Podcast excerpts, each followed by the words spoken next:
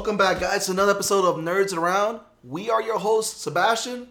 And Tony from across the hall. What's going on, everybody? So we're coming off of WrestleMania weekend. I mean, this is probably not going to be released right after WrestleMania weekend, but we, we what do you think of WrestleMania? WrestleMania was awesome. I had a good time. I had a good time watching it, enjoying it, listening to it, watching it, hanging out with Sebastian. It was a nice Sunday night. We're going to introduce our guest on the show. He's been on the show before. He had actually guest hosted a tournament of such. You can catch it back in one of our old YouTube episodes. We want to welcome back Peter Rosato. What's up, guys? It's good to uh, be in studio for this. It's fun. I mean, the last time I was with you guys, we were at BoroCon. I was with you, Sebastian. It was a great time there, right? Really, one of the only good days I've ever had in Brooklyn. Um, but you know, uh, but no, it's good to be back. And uh, you know, WrestleMania week, since you guys brought it up, was incredible. And for me, was the fact that more than Mania. I don't know if you guys know this, but obviously you guys know I work in independent wrestling. And there's a Please. whole week of festivities that go into WrestleMania week, besides just like the Hall of Fame and NXT and stuff like that. It's called like the More Than Mania week.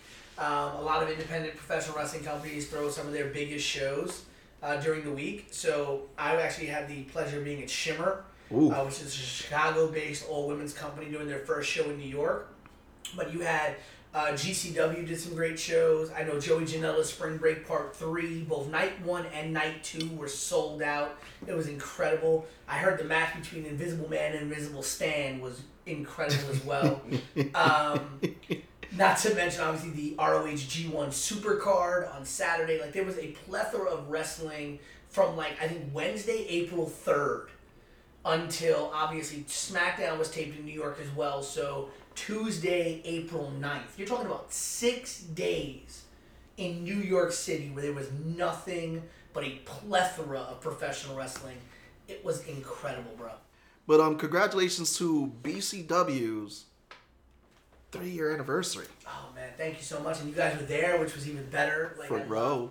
Yeah, I love, I love having you guys Front there, row. man. PCW, man, it's, it's great, man. We've been on this great three year journey, and um, it was a great show. I mean, you had an incredible DLC match, a doors, ladders, and chairs match uh, between the Deadly Saiyan Squad and the Invaders from LAW. You had what was what turned out to be probably one of the best matches of the night, a four way for the Fest Wrestling Championship. That was Um, thank you to Fest for allowing us to defend not only one but two of their championships that night, as we defended the Fest championship in a four-way match, and then in un, in un, impromptu, I should say, uh, Fest Wrestling Tag Team title match with the Ugly Ducklings defended their Fest Wrestling Tag Team championships. Um, Faye Jackson, you know, having her first title defense against Sumi Sakai, fresh back from Japan, Ring of Honor, the Women of Honor's first ever uh, champion, and then of course the BCW World Championship being defended in what was a banger of a match between Darius Carter and Austin Theory, and that's just like half of the show. I mean, it was an incredible night from top to bottom. we're gonna talk about how wrestling and comics kind of get together. It's kind of like the same thing, you know. For me, um, I'm not sure how you guys feel about that, but um, what do you guys think about the similarities between wrestling and comics? Um, I think there are a lot of similarities. I mean, especially when you think of like how comic book culture has filtered into wrestling. I mean, the last couple of uh, you know live events that WWE has done, WrestleMania, NXT takeovers. There's been a couple of people who have kind of come dressed out. Their gear is designed a lot like uh, professional wrestling. Uh, I believe I, I can't remember exactly what show it was off the top of my head. There was a pay per view where Seth Rollins came out, where one of his boots was styled like the Infinity Gauntlet. Oh yeah, Um, there was uh, at th- this past NXT Takeover uh, right before WrestleMania, I believe Johnny Gargano came out with a, a gear inspired by Iron Man. he's known for very inspired um, Marvel ring gear. He did a Carnage, I believe. Yep. He did like a Venom. Well, I know Finn Balor has done his paint. Yeah. Uh, before he came to the WWE, obviously Finn Balor has done his paint uh, as both as the Joker. He's done a Venom one. He's done a Carnage one. Um, I think he did a Black Suit Spidey at one time. Obviously, the WWE trying to stay away from copyrights and stuff Yeah. like that um, hasn't let him get to that level. But he's done it before. There are a lot of comic book fans in wrestling. I mean, obviously, you have a huge geek in wrestling in Austin Creed, aka Xavier Woods Yes. of the New Day. Um, not to pl- obviously you must you should be listening to Nerds of the Round, but give a watch to Up Up Down Down if you if you get a chance. Up, right? up. Well, it was that WrestleMania moment that they had with the entire. um Was it the? Oh my god! WWE forgot. 2K19 challenge. The no no no no Xavier Woods, um, Biggie, and Kofi Kingston. They all came out. The New Day came out dressed as Saiyans out of the cereal That was last year at WrestleMania, WrestleMania uh, 34, where they all came out dressed as Saiyans. They were the hosts of WrestleMania uh, last year, so they came dressed. Uh, there, actually, they, you know, it was really really cool as well. You know, it, there's just so much. Obviously, you have you know your villains, your heroes, your kind of grays, your in betweens. You know, the people that you're rooting for uh, and stuff like that. Um, and it's very much like very much like comic books. So. Um, obviously, When- we don't have the license to do a lot of the things in comic books, so you're not gonna see us cut somebody's head off and just gonna regenerate. Well, back in WWE, back in the day, remember you have Val Venis and the chop chop pee pee angle. Right? Yeah. It's, it's, it's all good, by the way. Now everything's good. It's okay. It's been reattached. right. You know, but we've seen crazy things. I mean, we saw the Gobbledy Gooker be born on live television out of an egg in WWE. We've seen. I mean, and when you look at, if you really look at like the early '90s of WWE, when the characters started getting really out of control. Um, it was very comic booky. You had Yeah, yeah, Duke the dumpster. Duke the Dumpster Droese, a garbage man who wrestles, right? You had Skinner, who was an alligator wrestler or wrangler. You had the Goon, who would come to the ring in actual full-on hockey gear. Um, you had Mantaur. You had, you had Bastion Booger, um, was basically like a man modeled to be like Jabba the Hutt. It was really weird. Um, that he I, I gotta give it to the wrestler who did Bastion Booger because um, what was it? He had done two other characters. Um, he had done a character in WCW where it was like Norman the Cycle or whatever it was. Right. and it was like um, I forget what his real name is. Like, it doesn't come to me. But um yeah I give him credit for that because to sell that Bastion Booger character and just to come out like that could you imagine the meeting that you have? Like this is your character. Yeah. this is who you're going to play I mean, and when you look at it, you had you know guys like Justin Credible who started as Aldo Montoya, the Portuguese man o' war, right? Or, or guys like Konnan in the WWE who was Max Moon. And if you have not seen the costume, the gimmick around that character, it was ridiculous, right? Um, so there's a lot of out there stuff in professional wrestling, and even the more grounded stuff like Sting and the Crow gimmick, right? Very comic booky. That he did the the Joker gimmick in TNA. Right, and, and, and but, but very comic book in the sense of like the silent protector, right? You know, it was kind of very Batmanish, very Daredevilish. You know, hanging out in the rafters, always in the darkness, shows up, beats people up, and leaves. Kind of, you know, very didn't really speak much, right? So there's a lot of you know what we would was- say a comic book geek culture in professional wrestling when you really get down to the nitty gritty of it. Well, here's the next question I have. When um, this is one more chime in. Um, what are some of the wrestling moments that you felt were like real life action superhero moments in wrestling? I mean, I want I want everybody to pick at least one. Um, I would have to say for me, it's not really much of a superhero moment, but it demonstrated superhero strength. We were talking about it off air. Was when Mick Foley was taking those chair shots to the face from The Rock. I mean, I didn't think any human skull could take that many ch- chair shots.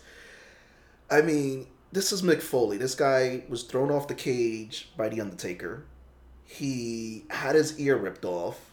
Um, and it's just like, to me, Mick Foley just shows that he is just superhuman with the abuse that his body has taken in order to tell a story um, in a wrestling event. Um, I think you kind of mentioned it, and it's not so much a wrestling moment, but it's more like ev- almost every time the Undertaker makes an appearance, right? It's it's very ethereal, it's it's very bone chilling. It's it's a moment, right? He comes out, he has that walk, the entrance, the music, the gong, right? And and and the psychological kind of torture that that inflicts on the wrestler in the ring. The minute you hear the gong, right? You just know shit is about to go down. Um, but just that that idea, like for example, if you're walking down in a comic book and you see like the a the bat signal in the air, you see a batarang in the wall. it's it just inflicts that He that has that. moment, right? That moment when you see Superman take off, right? Things like that, and the Undertaker's entrance is like that. But more specifically, in terms of like a moment when you're looking at someone like really kind of like overcoming, I have to say, um, a lot to me um, comes always when the little guys kind of make it through, right? When you got a guy like a Daniel Bryan, Yeah. or not the new Daniel Bryan, the original Daniel Bryan, or guys like, for example, more current, the Kofi Kingstons that kind of make it through through all the odds. They kind of come through. It's it's like that moment in a comic book or you know a series where it's like that protagonist is in the middle of everything. They're ganged up by 50, 60 guys um, or enemies. So you know you have those moments. Um, you know we can look at it like Cena lifting two men That was a on it. moment. I think it was Edge and the Big or Big Show and the Miz, I believe. When he ate both of them. When Eddie Guerrero pinned Brock Lesnar. Right. May, You may he rest in peace. But Yeah, it's you- it you was a moment. Those kind of superhero esque moments. Oddly enough, oddly enough, I go back to a lot of it like Sting. Sting in the NWO, those first kind of meetings between when Sting first transitioned to the Crow character, and it was just like lights go out, lights come back on, Sting's in the ring, beats everybody up, lights go out, Sting's gone. Then you also had like you know your your your other moments like um because it's funny because to me I also relate these moments to like what was happening in the comic book industry at one point you know you had the we were talking about how the WWE was in the 80s you had the comic book industry at one point was um very campy. Then you started getting edgy. That was like comics in the 90s comics in the 90s were getting edgy. You had the NWO you had um, DX DX definitely did a lot of moments with the NWO um, as well. Um, and then it's like now it's like you know you always have your moments in wrestling that paralleled with comic books. Yeah, and I think you know when you look at especially like these breakout guys, when you start looking at like those lower level superheroes that you didn't realize were going to be such big names, and all of a sudden they get their own solo runs, and they get these, or they get this really, they get a really good team that's going to pen pen a story, and they end up making like the greatest stories. And we're like, people still talk about like Alex Ross's run on Shazam, right? People forget about Shazam a lot of times, but there's like specific runs on Shazam. People are like, yo, that is like a seminal Shazam story. Um, people are never gonna forget a Snyder Capullo, you know, Batman run, right?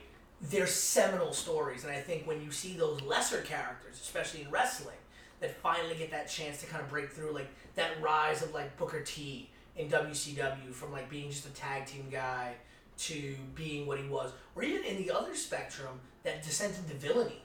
For example, Scott Steiner going from like that clean cut, all American, collegiate tag team wrestler to then transitioning to Big Papa Pump Scott Steiner in the NWO, or even Hogan. Hogan going from the true blue, red and yellow, take your vitamins, say your prayers, you know, to Hollywood Hogan, right? It's kind of that moment where it's like, it's it's kind of seeing to throw a modern comic day reference into it, Batman versus the Batman who laughs, right? Where you're seeing this super descent into villainy, and it's just like it's the same dude, but on the opposite end of that spectrum. Hollywood Hogan versus Hulk Hogan what's your take on that Tony the question, the superhero moments. I would, have, I would, you know, so going back to WrestleMania this week, I would have to agree with the Kofi Kingston, um, because like I got into the New Day watching wrestling with you, and more so watching Up Up Down Down, and kind of understanding each of these guys. But watching the highlight reel, seeing what he's gone through, seeing him go against the heel Daniel Bryan, just you know, watching that match and like watching that storyline, him almost getting you know choked out or sub, or you know submit or getting submitted, and the endurance and the the follow through that he had, it was just, it was I would totally say that was one of those moments for WrestleMania for me that I would totally remember, and it was like really, you felt good when he won, oh yeah. Like- that was like you felt you know that catharsis from him like that him fighting through all those years and proving himself and winning and his teammates being there and his son being and his two sons being there it's just because someone was like on the on the Yeah, turnbuckle like yeah Yeah, buddy so Good my oh boy. big question, right? there- there- So there's this kid who grabbed his title, and he says, you know, look, Dad, I'm Kofi Kingston, and this idea of like, you know, young, young people of color who are wrestling fans seeing a champion that looks like them, right? That's that's a beautiful thing. But I have a bigger question. Which win was more fulfilling or satisfying? Kofi defeating Daniel Bryan or Becky becoming Becky Two Belts, the champ champ? I don't know. They both titles I think were big wins on the line. They were both big matches. 'cause First of all, you have Kofi Kingston because it's right. It's I think it's been a while since we've had like a champion there that you know a lot of people and of color can relate to. Becky Lynch again, another strong strong storyline that they've been building for months. The way how she's been positioned to be the female Stone Cold Steve Austin, but in the way where it's generally Becky Lynch, she was going into that match against all odds um, to come out on top. And the fact is this: the reason why that match was a little bit like it, it outshines the Kofi Kingston win is because it's a match that made history. It was the first female match to close out WrestleMania. Okay. But Kofi's win made history. No, He yeah, became Kofi- first no. ever African American WWE And again- champion. And that's what I'm saying. These are those two matches on the card were the best. Those two matches made everything. Yeah. Those were two moments. I'm actually surprised we got all three title changes, right? Because I kind of we kind of all knew that Seth was going to defeat Brock, right? That was kind of the the, the, the rumor going in, right? Um, but I always thought that they were, we were going to get one or the other. You We want were to either going to get Becky winning or Kofi winning. I was actually surprised that we got both. you want to know what what it was? Just just uh, and just to go back on that, it's pretty funny because we, we joked about it because like Brock Lesnar going on first. That match kind of set the tone for WrestleMania. If you notice it, you have the unstoppable beast, Brock Lesnar. That's my best Paul Heyman impression. go, good show. Love you, Paul. Um, Brock Lesnar coming in there, first match, it kind of set the tone because, I mean, let's be honest, I think a lot of wrestling fans at this point were kind of tired of Brock holding the belt because it doesn't really hold that legitimacy, really, because none of the guys really have held that title to really run the storylines. And this is nothing against the Beast Incarnate because he is probably one of those shows that you want to see because he's just one of those phenomenal people that you see. It's like sideshow attraction. Um, then you have the Kofi Kingston match and Daniel Bryan match, which I think is kind of sets the middle tone of WrestleMania. Again, another WrestleMania moment. Kofi Kingston, like you were just saying, Tony, um, everything that he went through. It's 11 years. This is a big one, and he is the first African American to hold the WWE title. Oh, um, No. no, not the WWE First title. ever, yeah. Oh, The world title is different. Uh, Right, the okay. WWE the, the lineage of it, yeah. Yeah. Like obviously Booker T has held the the world championship and stuff like that, and obviously you've had The Rock who held the WWE title, but The Rock was, I mean, when you the semantics of it, you know, The Rock identifies more as a Samoan than. African American. So to see Kofi Kingston being the first ever African American, it's like that moment that Ron Simmons won the the World Heavyweight Championship back in WCW, But- and he was the first African American world heavyweight champion. So at that time, that title held so much weight. And within the world of the WWE, the world heavyweight championship was always kind of the redheaded stepchild of the championships. And the WWE championship, like you're the champion of the company. And that's the thing for them to do that, and I think a lot of people, in the back of their minds, they already had it that Kofi Kingston was gonna lose. But for them to take the chance, put the belt on him, that was a big moment. Not just um, for the fans, his career, the fact that they, you know, we're gonna go give you a chance. We see how everybody's riding around you. I mean, let's be honest. We saw the graduation of a mid card wrestler into a top tier, and that's not to say Kofi Kingston is not a top tier wrestler. We just saw that graduation. I think a lot like the Mark Henry moment when Mark Yeah. Henry won the World Heavyweight Championship, right? Mark Henry had been toiling away for years and toiling away for years and going through all these different characters of versions of Mark Henry, and it took the right time. Obviously, Mark Henry did it much later in his career um, and on a different level, obviously winning the World Heavyweight Championship versus the WWE Championship. But I think this is very similar to that in the sense that they're finally realizing, like, hey, we can make stars out of these guys that toil around in the mid card for a while and eventually bring them up to the big time. But I also think it's their stories because Of course. their stories is what really sells it with the fans. And then again, closing out the night, Becky Lynch, Charlotte Flair, and Ronda Rousey. The chom chom. All three mo- all three women top of their game. Great storyline, great build up. Becky ending up on top. Again, I think it was the greatest way to close out WrestleMania that moment. And the fact is, again, it was also a history making match for um, women. For everybody in general. It was just Uh, if you could pick a wrestler to get their own superhero comic, which wrestler would you pick? Um, I think I picked Stone Cold. I would pick Stone Cold. Stone Stunning Cold as Dr. the, pun- as Doom. the Punisher. He's a stun Doctor Doom. Uh, not even. I would pick him. I would. I would pick Stone Cold as a hero, like just as like this, you know, different type of hero. Uh, at his his headquarters is the the Snake Ranch, where he does all his training. He's going around fighting injustice, both social injustice. Because if you listen to him talk about social inequality, you would think I would he would be like so like typical, and he's so against it. It's great, and I would you have know, to just- hear the tagline for this book, please. I need you. It has to be whipping ass and drinking beer. No, totally. I think I would totally see Stone Cold being a good guy, an atypical good guy comic book superhero, in a way you wouldn't imagine, just because of his personality. But what his core and what he really believes I think that would be dope read. is what I I would read that. Stone Cold Steve Austin. Stunning his way. Just stun Doctor Doom. Like, what? I'm gonna, I'm gonna go completely left field with it. I'm gonna go Wonder Twins with it. Oh, Wonder Twins? Who would you. The Iconics. Oh, God. Billy Kay and Peyton oh, Royce. Oh, God. as like a Wonder Twin esque kind of Oh. like caricature on superheroes, where they're like they're superheroes, but they're more like more egotistical and more about themselves, and things get done, but not necessarily The because way they you did them. like it's like they saved the day, but did they really? Like Here's the running joke for that. I can add in for that. Like the iconics are the heroes of the story, and everybody's like they're they're getting things done, but not necessarily them getting it done. It's Sasha and Bayley in the background getting everything done. well, if, if, if rumors to believe Sasha and Bayley are going to be too busy lying on the floor of their hotel rooms crying about them losing the women's tag team championships, but um, yeah, no, I think I want to go really like kind of feel like the.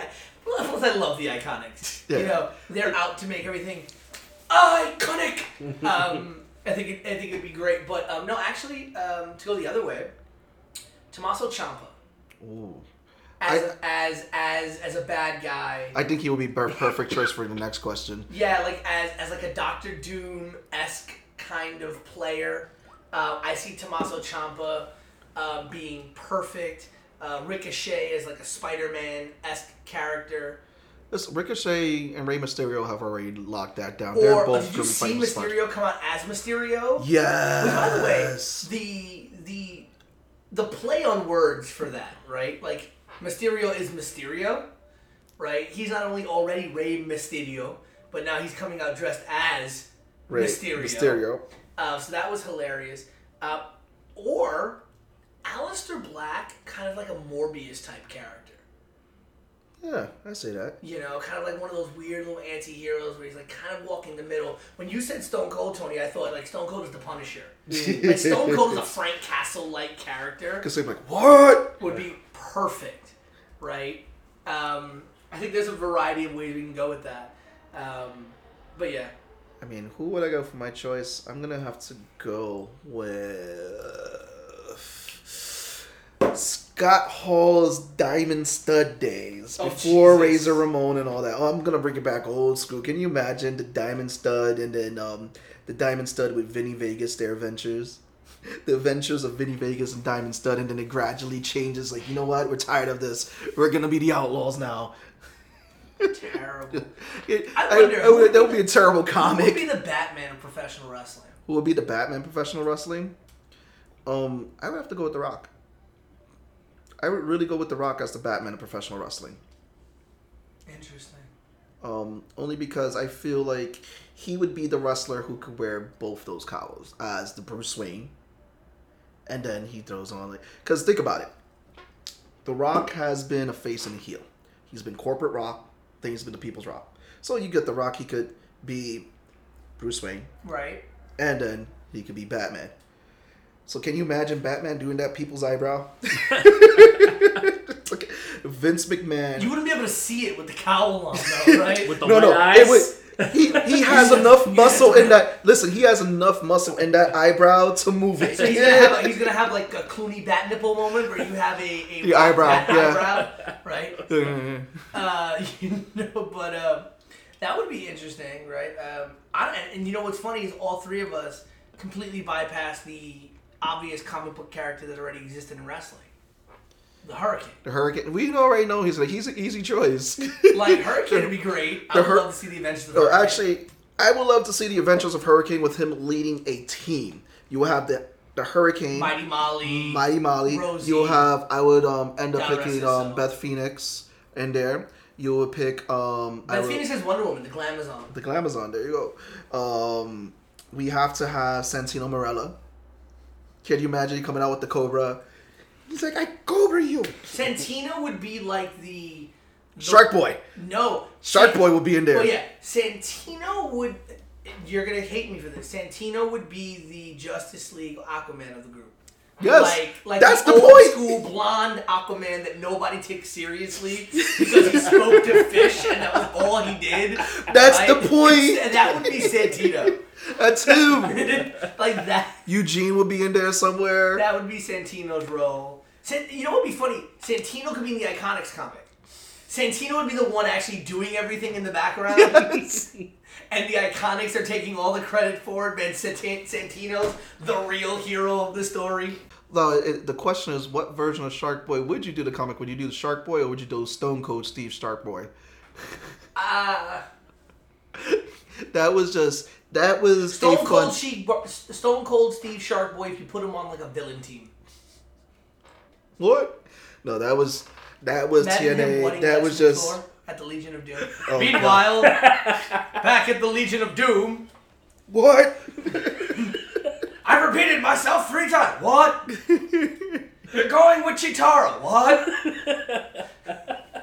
Who recruited this guy? What? What? What? Casey what? Kasem would just come on. Meanwhile, what? Yeah, that became such an iconic thing. Oh man. So, which wrestlers would you think to see as supervillains in comics? Uh, well, I already mentioned Tommaso You Ciampa. mentioned Chop. That's why I said this would work Yeah, perfect. I, I think Ciampa, Ciampa, I, I, is just great as a villain. Uh, Ciampa like took Gollum to another level because like the way he was holding that NXT championship, he was like the precious, the precious, right? He's like the Gollum we could all appreciate. Um, but him, oddly enough, the Velveteen Dream comes off like a villain, like one of those very exact. Comes off as an anti-hero. No, to me, he comes off as one of those like very exuberant kind of out, like a Max Lord, right? Coming off like like one of Okay, those that. of characters, like the very out there um, villain that you don't really kind of expect to be the villain, but he really is the one doing the machinations behind the scenes. Keyser Söze. Yeah, or even one, even like the villain that just like flaunts the fact that he's the villain, but it's like I'm so much better than you, you're not gonna get to me, kind of thing. So oddly enough, I see Velveteen Dream as a bit of a, as a, a as a villain, um, and to kind of just give love to people who are not given enough love on wrestling television. Um, I could see Tyler Breeze's Prince Pretty Oh man, yes, Tyler Breeze. as as a villain. uh, and that has nothing to do with the fact that Tyler Breeze just called out uh, Velveteen Dream and saying he wants the NXT North American Championship. Which, by the way, if that match were to ever happen, like NXT Tyler Breeze versus you know NXT uh, Velveteen Tyler Breeze needs he, he needs more him and Fandango. I would love to see get more burn Wait a a minute. Wait a minute. Okay, we have to backtrack for a minute. Santino is not okay. The Iconics have a male counterpart in their in their in their comic book. You're gonna say Santino. No, No, who? the Iconics in the B team. I'm going out the door now. Bo Dallas and Curtis Axel, along with Peyton Royce and Billy Kay, I don't- as the iconic I- B team. Wait, wait. I don't believe this. But that's where it goes to, right? So give me the old Bo Dallas, the believe Bo Dallas as a villain. I believe. Believe. They should have really ran with that. Oh man, It was great in gonna- It was NXT. great. But no, uh, to switch gears, his his brother actually, Bray Wyatt, Bray Wyatt, I did is a built-in villain. perfect villain. Who you got, Tony? I know we threw some names out I mean, there. no, you're going real deep. I'm gonna go real common. Uh, cause I always thought of him as the villain, Kurt Angle. Interesting. Yes. I every Baron time, Corbin will love you. every every time, every time Kurt Angle comes up when I'm here with Sebastian, I'm like, yo, I hate this fucking guy. like, cause my wrestle, It's because his mem- neck and head look like one piece. He looks like a fucking thumb. One Piece. No, that e- it's not even that. I'm It's- sorry, I know Kurt, you've had a bunch of neck surgeries. I don't mean to Listen, make fun we, of it. we No. have a lot of respect for Kurt It's Angle, not, but it's just it's, funny though. I It's was just like, my wrestling memories aren't aren't as deep as you guys, but it's more so like when he, that's how he debuted. you know, though. when he when he had his hair and he did all this stuff and he's got his gold medal and he's got his fucking music and he's just trying to be the good guy, but he's just an asshole. It's like he was Actually, that would be a fun comic. Him thinking that he's doing good deeds for people, and people are like, dude, you suck. it just ends. That's how it ends. He's like Dan from Street Fighter. Yes. Oh. We had to, Or- we had or- to get a Dan reference. yes. Yeah, that's that would be oh my villain. man. Oh man. Um, for me, who would be a perfect villain? Um, I would have to go with Christopher Daniels. Interesting, the fallen angel. Fallen Angel because I feel like this guy doesn't get a lot of love. But Christopher Daniels, I love this Fallen Angel gimmick, and I feel like you can double in, like, you know, something happens where it's kind of like a Sentry deal, where Sentry is his own villain, because of Sentry and the Void. Yeah. So you'll have Christopher Daniels, the Fallen Angel, but then on the flip side, you have Curry Man. Leave Curry Man alone. Um, It's spicy! leave Curry Man out of this, please. Oh my god. Um, you know what's interesting though when you think of villains because you think of like you know these deep dark eyelid. You know, the Kurt Angle reference is very weird because like yeah, I mean obviously you see Vince McMahon as a villain, Yeah. right? Yeah. Obviously, Triple H when he's playing the bad guy character as a villain, Kane as the villain, right? Even Undertaker can be construed as a villain if you really think about it. Um, but I think when you really get into the deep darkness of it, like to see some of these good guys maybe become villains, like I can honestly see Brock Lesnar, the old Brock Lesnar, as a superhero, Yeah. right? Like But then the transition, like that whole right, Saturday line. the animal, the the you know the beast incarnate is not a a, a, a hero, but the animal, one that would just come out of the crowd and start like F five in people, um, like, you're in a wheelchair, boy, I'm gonna F5 you. right, right. Um, you know who'd be like a great hero? I mean, a great, a great, a great hero, Mr. America. Then the, the guy who uh, Kurt Angle stole his theme song from? Yeah. By the way, who is not Hulk Hogan? That's Mr. right. America is not Hulk. Hogan. Uh, I'd like Doing to. Bad- Dale, Dale guy. Torborg. See, bad guy. Bad guy. There you Or go. Bad guy. Oh, you want to know? You want to talk about uh, split personality, century kind of thing? Give me John Cena and Juan Cena, right? For those of you who don't know who Juan Cena is, Yes. there was a time when uh, storyline John Cena was suspended from performing in the WWE, um, and so he put on a purple luchador's mask. And still Yes. had on the John Cena like Yes. shirt that you can't see, Yes. the jorts, and came out as his cousin from Mexico, Juan Cena. um, used to say that in Spanish? Uh, you can't see me. And like, right. Um, really, to bring it back, though, you know who'd make a great. honestly, you know who'd make a great. Uh, Kevin Owens would make a great villain. Kevin Owens will make a great anti-hero, He villain would. hero because he, don't- I did- like he because he's gonna do though. yeah. Kids, Take away from Sami Zayn, I'd love to see El Generico in a comic book series. yes. Like Um, El Generico would be fantastic. You know who I can never take serious of as a heel or as a villain is AJ Styles. AJ Styles for me forever is always gonna be that guy that's always the hero. and that's going all the way back to like the beginning of his career when he was part Styles Paris, like Air, Air Raid. No, but AJ Styles is one of those guys I can't ever see transition to a villain. He he would definitely be superior. If you want to talk about Superman, he not Roman Reigns. It would be AJ Styles, Superman. That's it. Finn Balor would work as a great anti-hero. Yes, he would. Finn Balor. I could also see Finn Balor working as a Sentry type character. The demon could be the, the, the evil incarnation of him, while Finn Balor could be the uh, the hero. I think that would work because it's like it's it's like this. It's like if he can't get it done in the book as a hero, then all of a sudden that personality that always manifests in the back of his head comes out. Bobby Lashley. I you know Lashley is a great villain. Here's an interesting choice as a villain. Bayley. I want to see Bayley take that heel turn. I want to see her take that heel turn. Yes, she would be interesting as a villain. I Bayley right now is one of my favorite female wrestlers on the roster. I love the work, the body work that she puts out there. I love what she stands for. But there comes this point where I feel I feel for every wrestler that there's a point where you have to take a heel turn in order to further your development.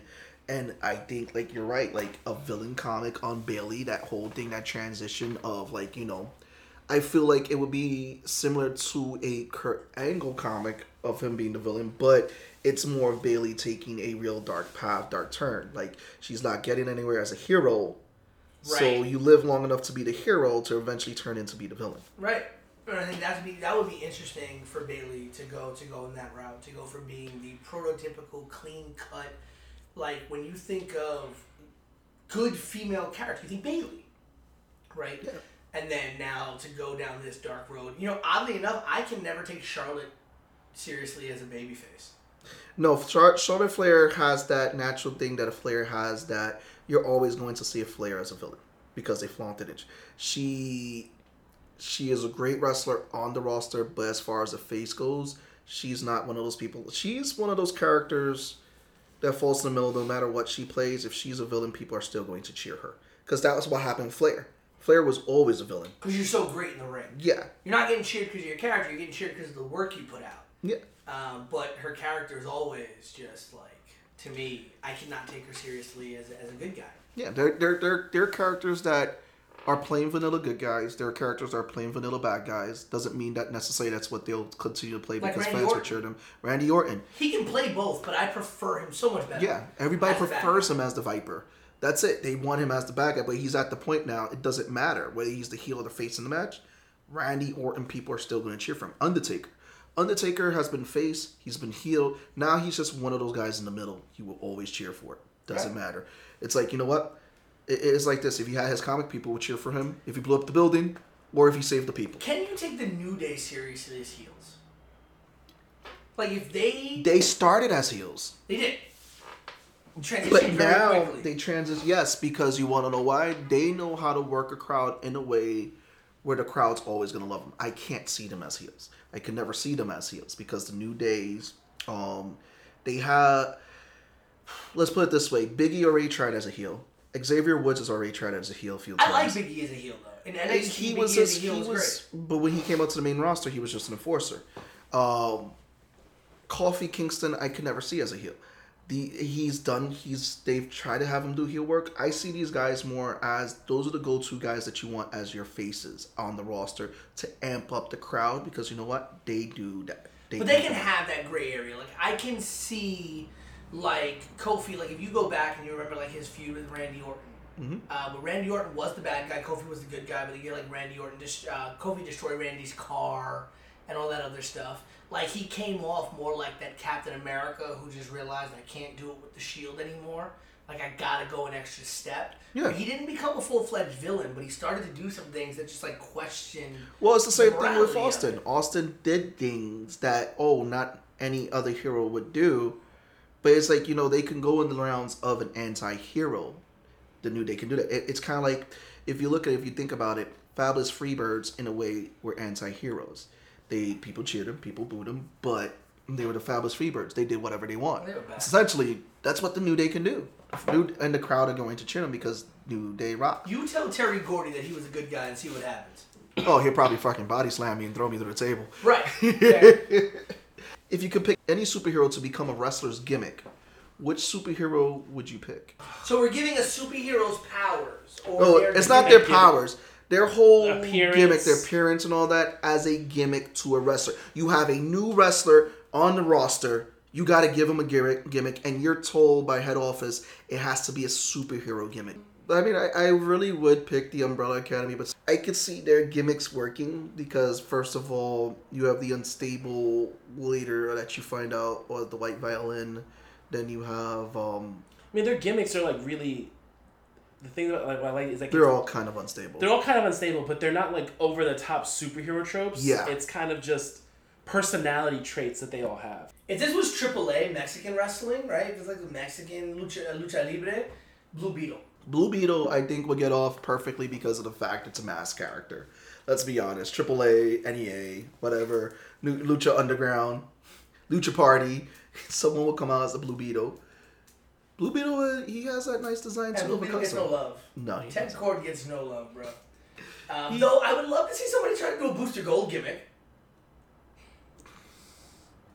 I just had a bad thought. Oh, Booster Gold. Hmm. Like he's a wrestler from the future who doesn't really know how to wrestle. right? Who you get Stole everybody else's moves. He just does like like oh I invented this the stunner. Eh, like no, that was Austin, bitch. Right, right. like that'd be hilarious. well, we already have um. Well, we already have Michael Jackson as a. I would okay. Santana okay, Jackson. I was thinking about it. How about the clown from Spawn?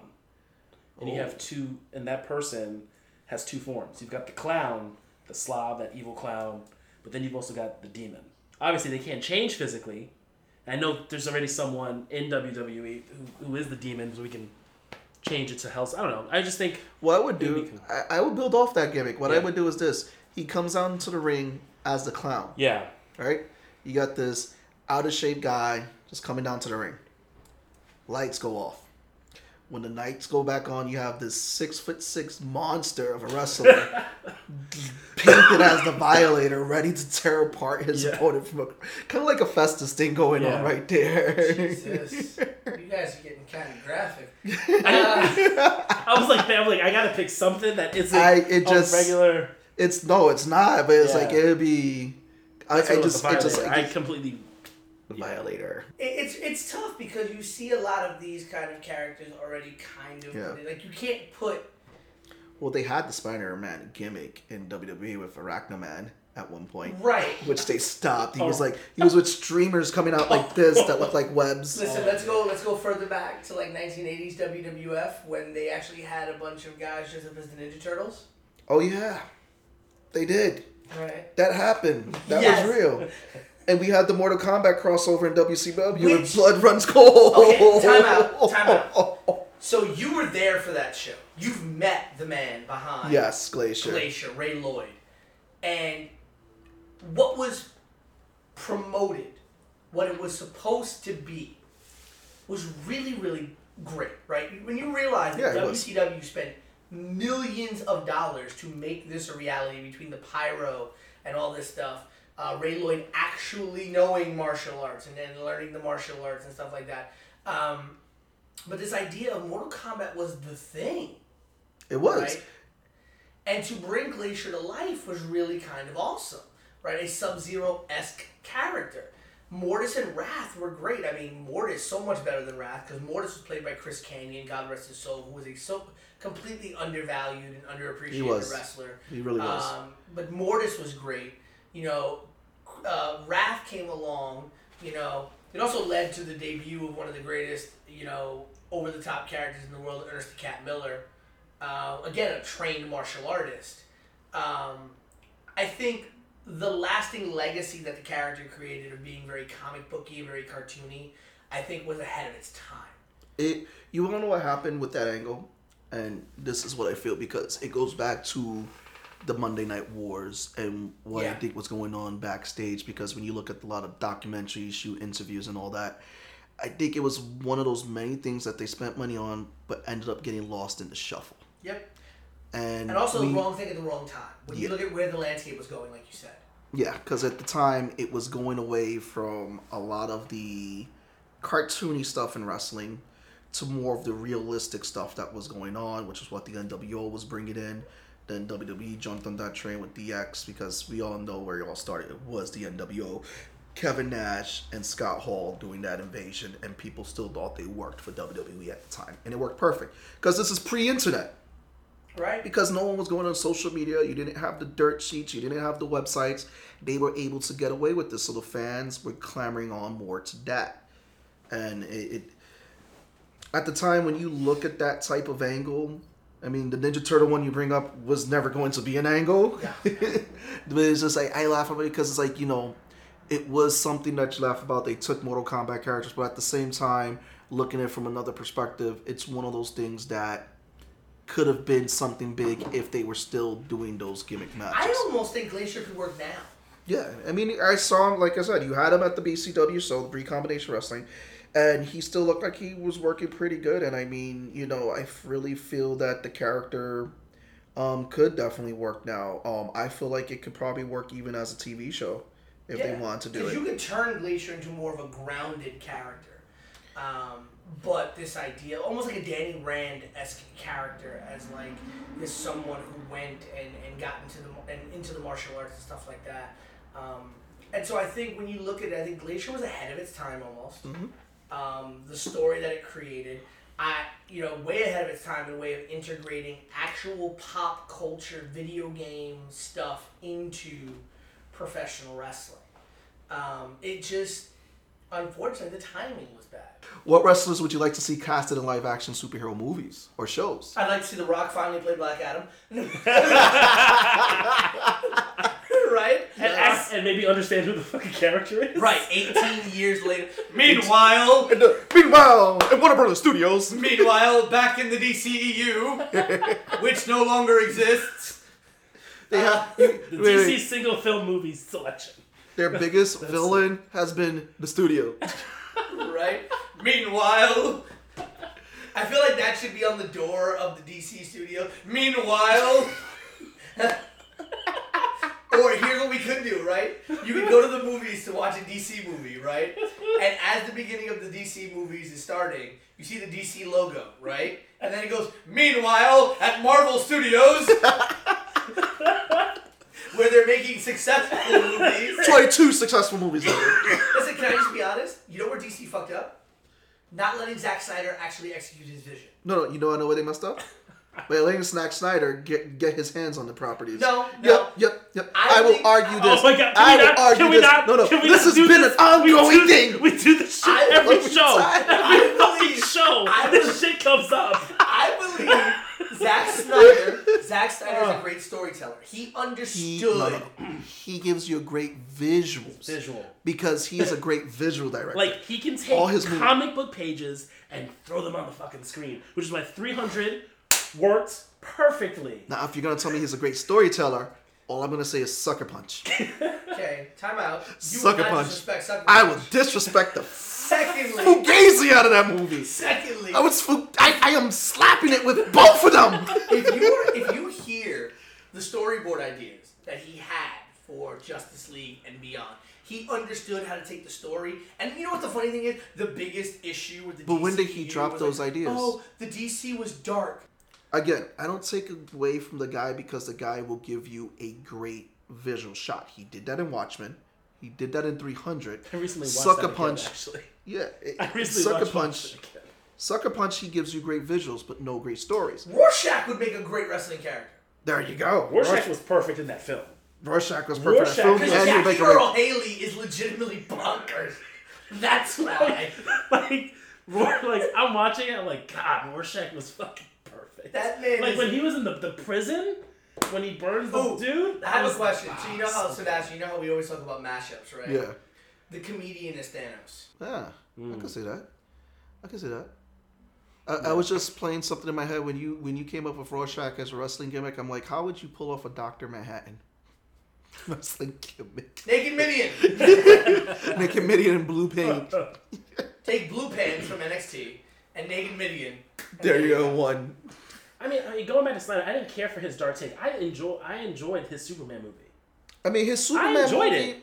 His Superman movie. I Man of really Steel feel was a great movie. Man of Steel was better than the previous Superman movie. I give it that credit. No one talks about that. what I Superman felt, yeah, yeah, The Brendan and Rock we already know. Sorry, Brandon. I you feel were okay, dude. what should have happened, and this is just my take on things. Man of Steel 2 should have happened. A solo Batman movie should have happened before we got Batman versus We should have Superman. gotten all Oh, of oh, the you mean- solo oh, so, movies. so here's basically what you're saying is what I've been saying for years. What here's here, DC's biggest problem was they wanted to catch up with Marvel. They Yes. wanted to play catch up. yes. Not realizing that it took Marvel ten years to get to where they got. It took Marvel building the foundation of the Marvel universe and making bef- mistakes and doing right and cro- before and- they got and, to Iron Man two. Yeah. Uh, before they got Thor to with b- bleached blonde hair and eyebrows. I was fine with that. I was not okay with Malekith the Dark Elf. I was okay with the first Thor. I liked. no, I no no I, I It was, was- I'm just it was- mocking no, the no, eyebrows. Yes. I, No, I enjoyed I, I, I like. I like. But we know it was rushed. Let's be Right. honest. We Yeah. know the movie was rushed because they wanted Thor ready. My whole thing is the DCEU did not take the time to build. When they did Man of Steel with no inclinations of doing a shared universe, Man of Steel turned out to be a great fucking movie. Wonder Woman, even in the middle of trying to do this shared universe, telling its own story was a great fucking movie. And what did Wonder Woman do? It opened the door Yeah. to be able to incorporate, right? When you look at um, Aquaman, even in the in the aftermath of this God knows what's happening with the universe kind of thing, Aquaman in and of itself told a great story, which is why Man of Steel, Aquaman, and Wonder Woman are three of the best movies DC has done. Now I haven't seen Shazam, but I've heard a lot of great things about it. Right? Which is which, I've heard it's kind of like a campy DC movie, um, which is great if you can have a campy character because you need a campy character, right? So Shazam again, standalone, kind of doing its own thing. I agree with what Tony says. You had to have that solo Batman. You had to have these characters built together and then find a common reason to come together. because I because again going back with it, I felt Man of Steel established that this was a different take of Superman we were getting. I understood that, but the questionable choices that happened at the end, what were the repercussion of his choices? They never ever got into that on how this builds on his character. Right. Because even in Batman versus Superman, we never got that You answer. killed like listen, don't get me wrong. The, Snyder did a lot of things that I applauded him for. One, you killed Superman. I don't think there was any director that would I ever think- thought I think that that was pulled too early. No, too a- early, agreed. One thousand percent agreed. But what I'm saying is, I didn't think there'd ever be a director in the history of the world that in a real fucking movie, not animated, would actually get a, have a the balls or b get the okay to kill Superman. Right? It was an awesome thing. So for poops and giggles, come up with the most ridiculous wrestling gimmick match that you can think of. I want a SpongeBob on a pole match. So one that had actually happened, or one we want to see happen. One that we would want to see happen. Just like, Like, I want say- SpongeBob on a pole. When you say gimmick, just so I can. Well, I mean, think of it this way: we have gimmick matches like you know you have the ladder match, you Oh, have the okay, TLC okay. match, the DLC match. Yeah. SpongeBob on a pole. The the per, the, the the losers have to eat um, a bunch of Krabby Patties at the end. Loser has to live in a pineapple under the sea. well, really, it's interesting because I know WrestlePro, which is a great company out in, in Jersey, uh, they had their show during WrestleMania weekend called "This Funny Equal Money?" Uh, they did a sh- uh, they did a match between Sean Donovan and Buster Jackson, and it was the Bird Box match. And, and the wrestlers started the match both blindfolded right? And the object of the match was to be the first person to unblindfold your competitor. Because if you unblinded them, if you took their blindfold off, they would see the monsters and have to harm themselves, and that's how you'd win the match, That's great. right? So when Buster Jackson took off uh, Sean Donovan's uh, blindfold, Sean Donovan went up to the top rope and did a big splash, and obviously just splashed himself into the ring, and that's how Buster was able to pin him for the one, two, three. Uh, That's so good. And the funny thing is, when I first heard the match announced, I was like, "This is stupid." And then when the, the show happened, and I heard what the rules for the match were, and I heard about how that match went, I was like, "Oh my god, this is actually really smart." um, But damn, to do that blindfolded, yeah. that had to be fun. I also liked the. I think WrestleCon did a match where they had all these different uh, gimmicked characters as animals, and who was like the king of the king of the jungle of New York match. Uh, and it was like Jungle Boy versus Puma King versus Lizard Thing. They call that the Rampage match. yeah. just put like a bunch of That's fake buildings in the middle of the ring.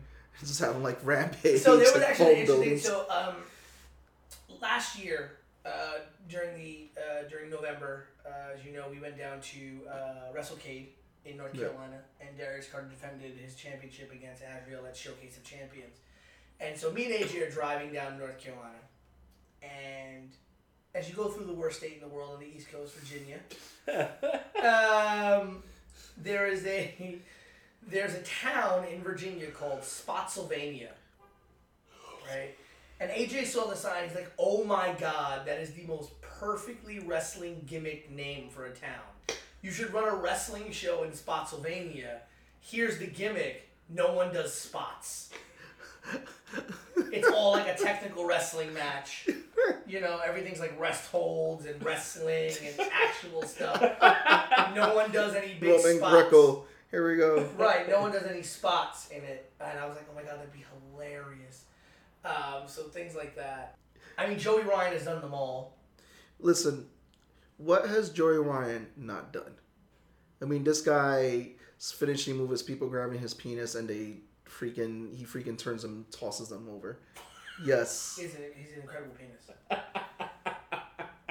I mean, if you've never seen Joey Ryan, I mean, the man is immaculate. It's- the man listen. Had, the only man who has better chest hair than him is Tom Selleck. um, have you ever seen a Joey Ryan's rules match? So, uh, so you know how Tommy Dreamer, Tommy Dreamer has the Extreme Rules matches and stuff. I remember there was actually a match between Tommy Dreamer and Joey Ryan for a federation at the time called FWE, and they had a Joey Ryan rules match. So Joey Ryan, uh, Tommy Dreamer has like the bat with the thumbtacks on, and Joey Ryan said, "No, no, no, no, no!" Pull out a bat with gummy bears on it. Um, instead of putting thumbtacks in the ring, um, it was a he emptied a box of Legos into the ring. What? Yeah. That's yeah. That's I think that's worse than thumbtacks. It's terrible. I think the worst thing I could come up with is a uh, a you're fired match, where is a contract at the top of the ladder, but whoever gets it is fired. Oh so my like, you have to like you have to like knock a guy out and carry him up. Your job is to make your opponent get it before you do. That's fantastic. I I don't know. I mean, with, with with certain people in the WWE right now, who are like you know my contract's about to expire. I mean, we put what Dean Ambrose, maybe Sasha Banks has been kind of unhappy, um, in there. I'm thinking. All right, so I don't know if you if you played uh, drunk driving in Mario Kart.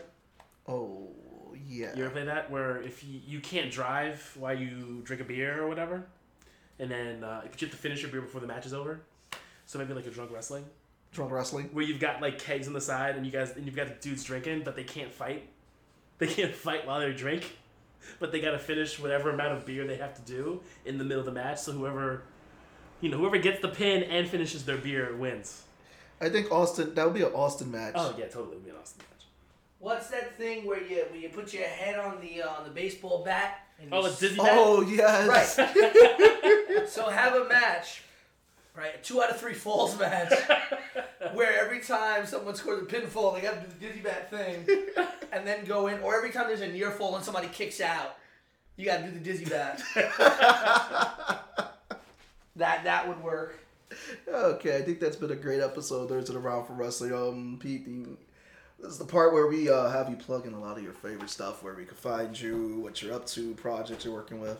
Uh, well, um, obviously you can follow Bree Combination Wrestling, BCW Wrestling, on uh, Facebook and Instagram, and Bree Combination Wrestling on Twitter. Um, working on our next show, we might be doing a June July double header. We were originally looking for May, but May has a lot going on in terms of really big wrestling events. So we're looking at maybe a June July double header. Dates will be announced soon. Um, and you can catch me on Instagram at uh, DonJuan4087. Uh, I'm really terrible at social media. Um, or on Facebook at Peter Rosado. Will the show next show be in the Bronx or Queens? You know, Uh, more than likely Queens. I know that uh, our owner was very adamant about trying to go back to where we started at. Uh, coming to the Bronx was very uh, a great experiment for us, and it also could be a place where we could come back to. Um, but I know right now, if he can find a venue that can be semi uh, regular in Queens, he'd like to stay in Queens. I am Sebastian, I am Antonio from across the hall. I am Pete Rosado. and stay nerdy, my friends.